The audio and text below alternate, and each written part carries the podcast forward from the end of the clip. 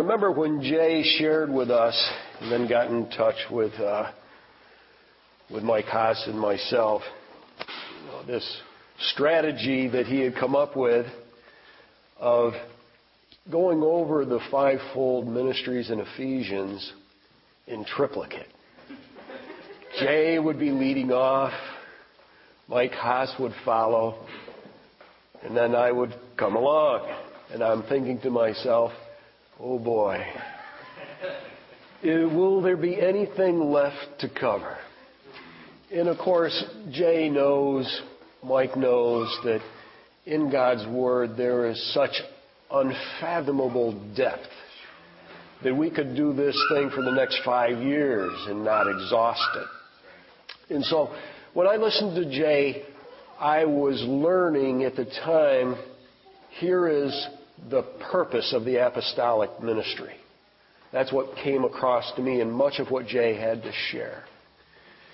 Then I listened to Mike and I, I felt like Mike was helping me to understand here's the practice of that apostolic ministry.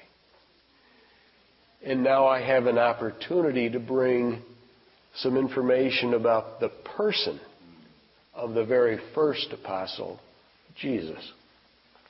And so let me start out with a little, little prayer. Father, I thank you for this fellowship.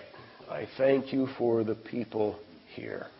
Your church assembled in this building. And I pray for good food to share. I pray that you would bring to my mind every word of the conversation your Spirit spoke to my heart. And I thank you for every truth that you bring and give to us. I thank you for Jesus, the very first apostle. Amen.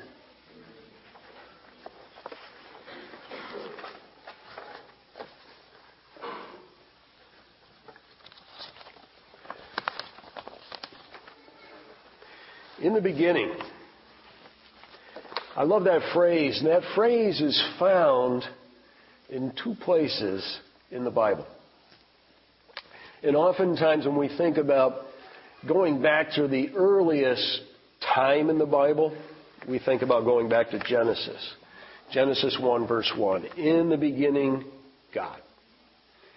But I think, I have a personal opinion, that there is another place in Scripture where I can go to go back even farther. And that might be found in the book of John. So I'm going to read a little bit of the J.B. Phillips translation. At the beginning, God expressed himself. That personal expression, that word was with God and was God. And he existed with God from the beginning. We go down a little bit farther. If I were to continue reading, it would say that the Word was made flesh and dwelt among us. And we would quickly find out that that Word made flesh is Jesus Christ. And so Jesus was there from the very beginning. And I remember early on before I really was a Christian, at a time when I called myself a Christian, and I called my younger brother a hand waving Jesus freak who was overboard. I had heard about Jesus being the Son of God, but it never really entered my mind or connected that this Jesus existed before he came in human flesh. I never really understood that. Never made that connection. So he is there in the very beginning. And I think about what might it have been like in the beginning, before there is any part of creation. And as I was walking, I had this place near our home where Sheila and I live that I love to walk. It's a, it's a couple, couple miles up a hill. There's a tremendous view. And I am, I like to do a lot of different preparation by going on that walk. And I was imagining what it was like in the beginning before there was anything created. And an image came to me from Mike's message where he talked about the time at Trace Dias where there was a father praying for his son. in this very heartfelt, warm embrace. And that image came to my mind. Just these, the Father and the Son. And as I picture that image in my mind, there is between them the spirit of this Father and Son. And so, in the mystery of the Godhead, the three persons, the Father, the Son, and the Holy Spirit, I just imagined that this was a little slice of look at what may have been. You have the Father and the Son, tremendous love flowing between them, and the Holy Spirit embracing them, the three of them. So we have that image in the beginning. So you have this perfect love environment.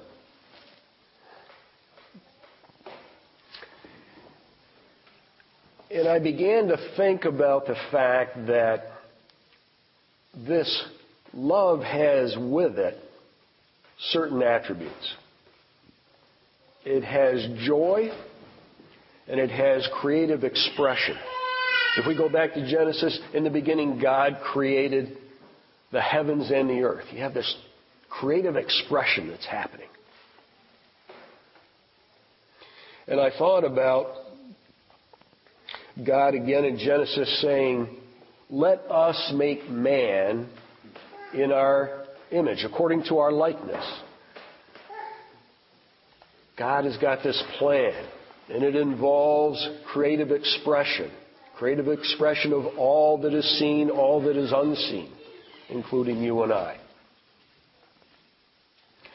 And we read in Colossians, now Christ is the visible expression of the invisible God. He existed before creation began, for it was through him that everything was made, whether spiritual or material, seen or unseen. And I began to understand that this is falling off, but that's all right. We'll catch this. We'll put it in a pocket. I began to understand how important it is to joy and how important it is to creative expression to be able to share things in relationship. Sheila and I went for a nice walk yesterday at Timor Park, and we had a beautiful walk over a couple miles around this pond and through the Timor forest, and it was beautiful. And if we had walked just separately, if it was just me walking or just Sheila walking, I think we would have enjoyed and appreciated the beauty that we saw. But it means so much more when you have someone to share it with. And I think about marriage, and we've got some newlyweds and some recently weds and some not too long ago weds. Part of marriage, I think, is an opportunity to share your fullness. You need somebody to share your fullness with. And so we find in the creative expression of God's plan making men and women in His image and I was thinking about what John said in 1 John. Let me read it to you.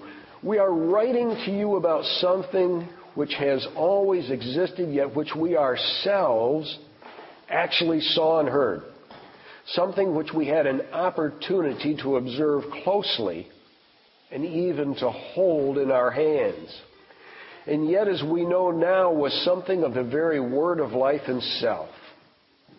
For it was life which appeared before us. We saw it. We are eyewitnesses of it and are now writing to you about it. It was the very life of all ages, the life that has always existed with the Father, which actually became visible in person to us mortal men. We repeat, we really saw and heard what we are now writing to you about. We want you to be with us in this in this fellowship with the Father and Jesus Christ, His Son. We must write and tell you about it because the more that fellowship extends, the greater the joy it brings to us who are already in it. So there is this need for sharing the truth, sharing life to expand the joy. And as I was thinking on my walk, I thought, what would it be like if I was the only person on the face of the planet? Nobody else exists. No other human beings, no animal life. I've still got the trees, and even the electricity is on. So I can go to any car dealership I want, pick out the car I want, drive it wherever I want. Gas pumps still work, the infrastructure's still there. I have a blast with all the toys, but there's no one to share it with. I could sense as I closed my eyes and imagined, I could sense the loneliness of that. But I knew I could still exist. Lonely, but I could still exist. And then think a little bit harder and imagine not even God exists. An impossibility. But as I strove to imagine that, I knew that if that were to be true, I'd draw my last breath. Outside of relationship, there is no existence. And so we see even in the three persons of the Godhead that important element of relationship.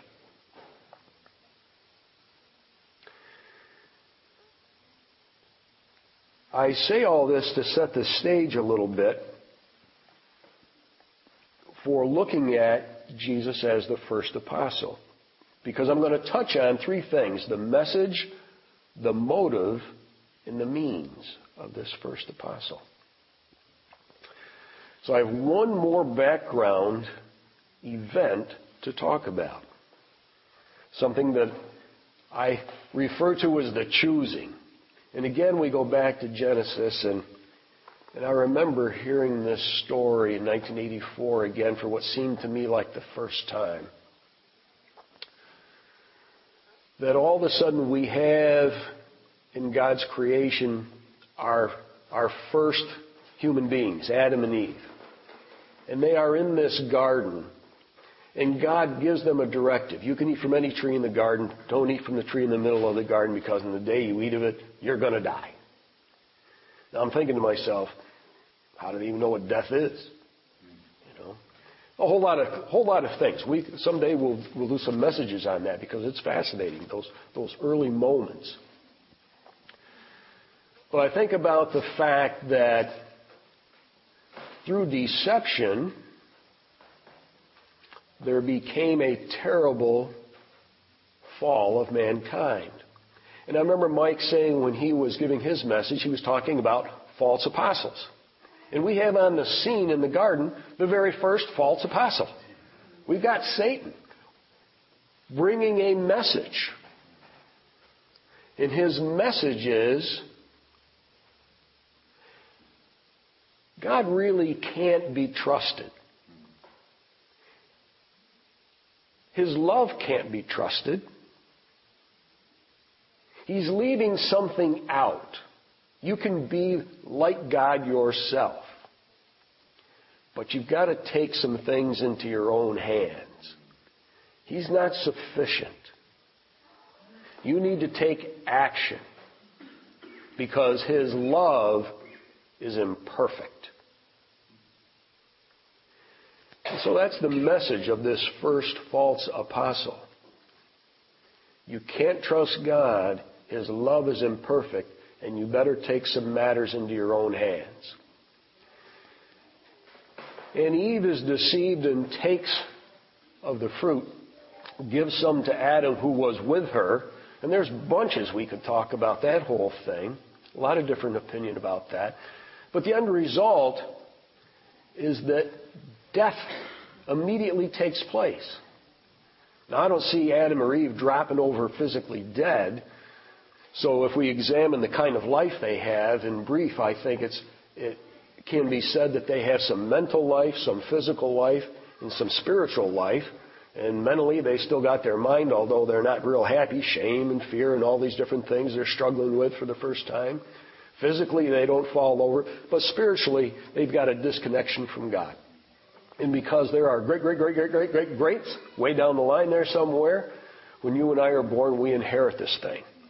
Now, it's pretty strange because if I had, with my own children or friends, and I had this bowl of fruit on the table, And in the fruit, in this bowl of fruit, I got some bananas, I got some oranges, I got some grapes, I got some apples, got some cherries, and I say, hey, have anything you want, but don't eat the cherries. We're going to make a pie out of that. Hands off the cherries. And you dig in and you can't resist cherries and you grab some and you eat them. I may do some reprimanding, but I'm not going to do any real severe punishing. Man, this eating of that tree, that resulted in the corruption of the whole universe. So all I can conclude is I don't have as good a handle on the impact of sin as I wish I did. Because it had a very, very big deal. So there was a choice made that separated mankind from the relationship we had originally with God. And so now we need a true messenger. Jesus Christ. So that's to the point where we are now. So there was a choosing that took place. And the fact that it was a choosing is very important. So, what is the message that Jesus brings as the first apostle? And let me paraphrase, because for me, the gospel consists of all the words and the life of Jesus Christ. Sometimes we can ask another Christian, what's the gospel? And oftentimes the answer is Jesus came to save sinners. And certainly that's true. But there is so much more to the gospel. We have Matthew, Mark, Luke, and John. We have all the words and the life of Jesus Christ, the gospel. And if I were to paraphrase or to take an attempt to paraphrase, what is Jesus' message as the first apostle, I might say something like this. You are a living thought of the eternal God. His son, his daughter, his child, his beloved. You are not alone. God loves you with an everlasting love. And he sent his Son to bring you to his bosom, where you will be forevermore. God loves you. You are not alone. It is the truth against the lie of Satan. Jesus comes with that message of God's deep love. So, what is his motive? To be sure, his motive is love. And as I pondered, and I thought it was kind of interesting as I was pondering, Father, what is the nature, God, what is the nature of love? Now I've been a Christian 20 some years, and now I'm pondering this again. What is the nature of love? And I understood perhaps better than I have in the past that it is a giving. It is a giving of oneself to another for their good. It was both a blessed revelation and a painful revelation because I do not love well. I don't love well. I need to love better. I want to love better. And as I've shared with Sheila over the recent month or two, I've said, you know, Sheila, I feel like the Holy Spirit has done a tremendously good job of showing me with great high definition the bars of my loveless jail. I see my lovelessness better than I ever have before. What I need Lord, is love. Help me with that. And I find so much of our relationship with God to be a, a, blessed partnership. Our will, the one thing that He gave us is a huge, tremendous gift, aligning in step and in keep with His, to which He adds His power to do what we can't do. So the motive is love. the giving of oneself to another. And love gives a tremendous gift, a gift of freedom. As we give, is love looking for a response? Yes. Yeah. Love wants a response, but it doesn't demand one. Love loves to see an echoing love in, it, in the response, but it does not demand it, does not require it. And that's where I slip up personally a great deal. I am such a conditional lover at times. So love gives a gift of freedom. And freedom is not, I remember being a school bus driver at one point in time, and I would say to the kids early in the year, kids of all ages, but I love the, love the high school kids, can anybody give me a definition of freedom? And they would jump on that one. Oh yeah, freedom's the ability to do whatever you want to do whenever you want to do it. And I'd say, good. Man, you gave me the perfect definition of slavery. They go, what? And I said, perfect definition of slavery. What do you mean? Freedom is the ability to do what is right, what is good. And I knew what the next question would be because I, and I, I set it up just for that. How do you know what's good and what's right? Glad you asked. It's going to be the rest of the school year. We're going to talk about that one. So we would have an opportunity to talk about what is good and true and right. God gives us a choice. He gives that tremendous gift, love's gift of choice. The primary reason that Jesus came, the primary reason that Jesus came, touched on one potential reason a little bit earlier. God came, or Jesus came to save sinners. But if we go deeper and look for a more primary reason, I think there may be one. The Father sent him. The Father sent him.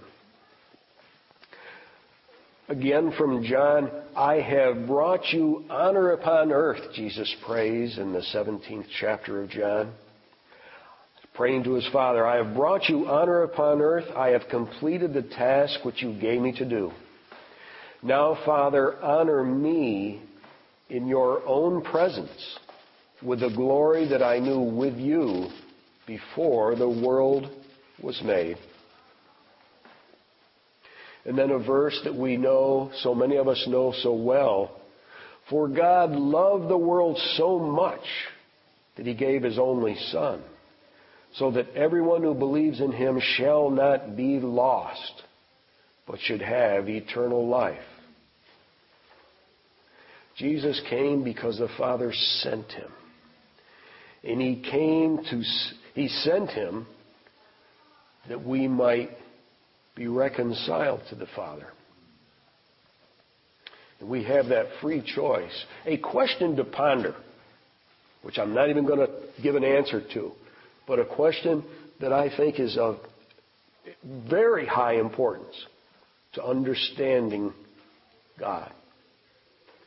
Are the things that God does good simply because it's He who does them? Are the things that God does good simply because it's He who does them?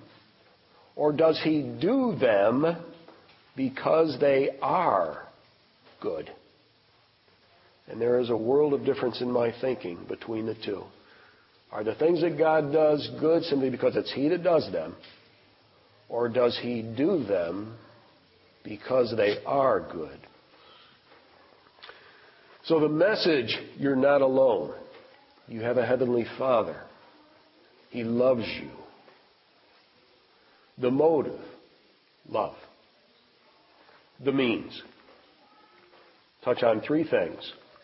The coming, the living, the dying. In Jesus' coming, we find here is God. In Colossians, we see that Jesus is the fullness of the Godhead in bodily form.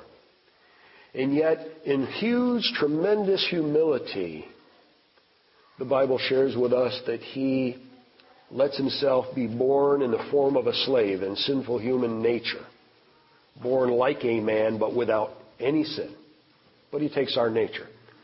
So tremendous humility. And I like how C.S. Lewis puts it. He says it's almost as if when you look at God's plan over the ages, God is writing this tremendous story. And in this story, the characters that he loves get, get into such a tremendous pickle. And he has such great compassion for them that he writes himself into the story to rescue them. And so in Jesus, God writes himself into the story. And he comes in the person of Jesus Christ. And then he lives. And if we look at his life in the Gospels, we see a life where he is constantly giving, always giving. He's healing, he's teaching, he's feeding, he's caring, he's touching. Every single thing that he does, there is this aspect of service in it. He is a servant. And then the dying, the shedding of his blood. It says in Hebrews that without the shedding of blood, there's no remission of sin. And in the Old Testament, we've got a bloodbath. We have got animals, hopefully sheep without a blemish, or different kinds of animals, and their blood is being poured out as a symbol of what, what is to come. There's a lot of blood flowing in the Old Testament. And in the Old Testament, it tells us that the life is in the blood. And I'm thinking, okay, if we got to have some blood from Jesus in order to cleanse us from our sins and get into that blessed place that, that Jay was talking about, where, where the list of recorded sins against us gets wiped perfectly clean by the power of his blood. I've had my blood drawn before. Why don't we just prick Jesus' finger? We'll get some blood there, or, or take some out of the vein, out of his out of his arm. Why this tremendous scourging? Why this crucifixion? And even crucifixion.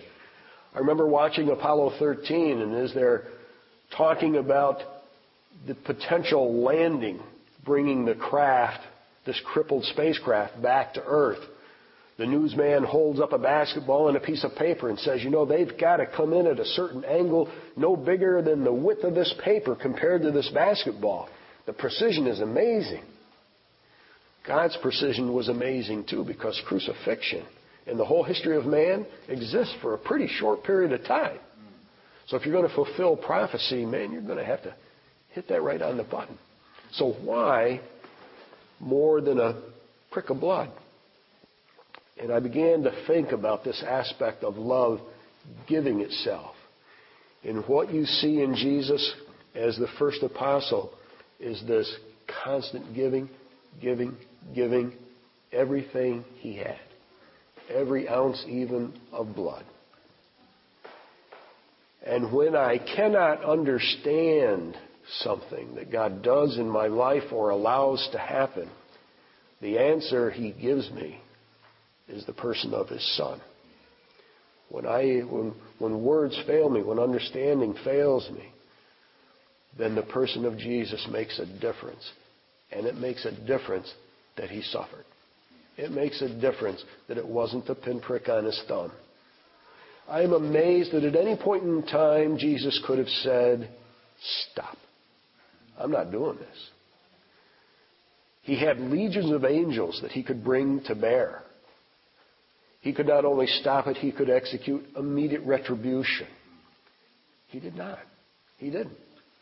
And that measure of love can be our undoing of the hardness of our hearts. It is an extraordinary thing. The message Father loves you. I love you. I am giving everything to bring you back to Him, to bring you home. The motive of love, the means. He came, He lived, He died. To conclude, I want to I want to read just a little bit more out of the J.B. Phillips of chapter 1, then end with a final thought.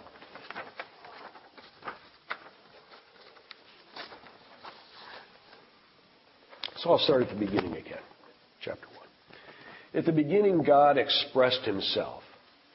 That personal expression, that word was with God and was God. And he existed with God from the beginning. All creation took place through him, and none took place without him. In him appeared life, and this life was the light of mankind. The light still shines in the darkness, and the darkness has never put it out. A man called John was sent by God as a witness to the light, so that all who heard his testimony might believe in the light. This man was not himself the light, he was sent simply as a witness to that light. That was the true light which shines upon every man, which was now coming into the world.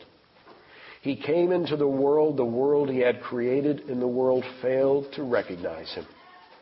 He came into his own world, and his own people would not accept him. Yet wherever men did accept him, he gave them the power to become sons of God.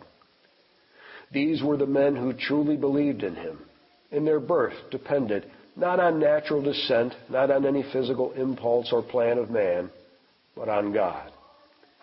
So the Word of God became a human being and lived among us.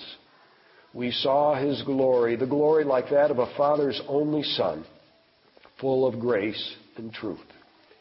And it was about Him that John stood up and testified, exclaiming, Here is the one I was speaking about when I said that although He would come after me, He would always be in front of me, for He existed before I was born. Indeed, every one of us has shared in his riches.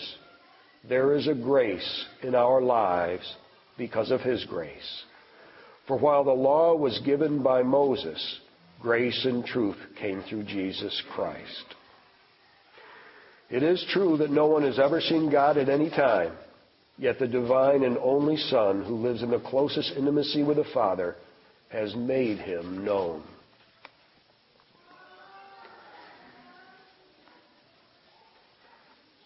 There is a cry that comes out of every individual whom the Spirit has been pleased to give the gift of this ministry of an apostle. Their motivation is always going to be love. Their message is going to be consistent with Jesus because every one of the fivefold ministries finds their completion in Him. He is the source of them all. So from 2 Corinthians 5:20 we find Paul echoing the heart of this apostolic ministry. And it again comes back to a choosing.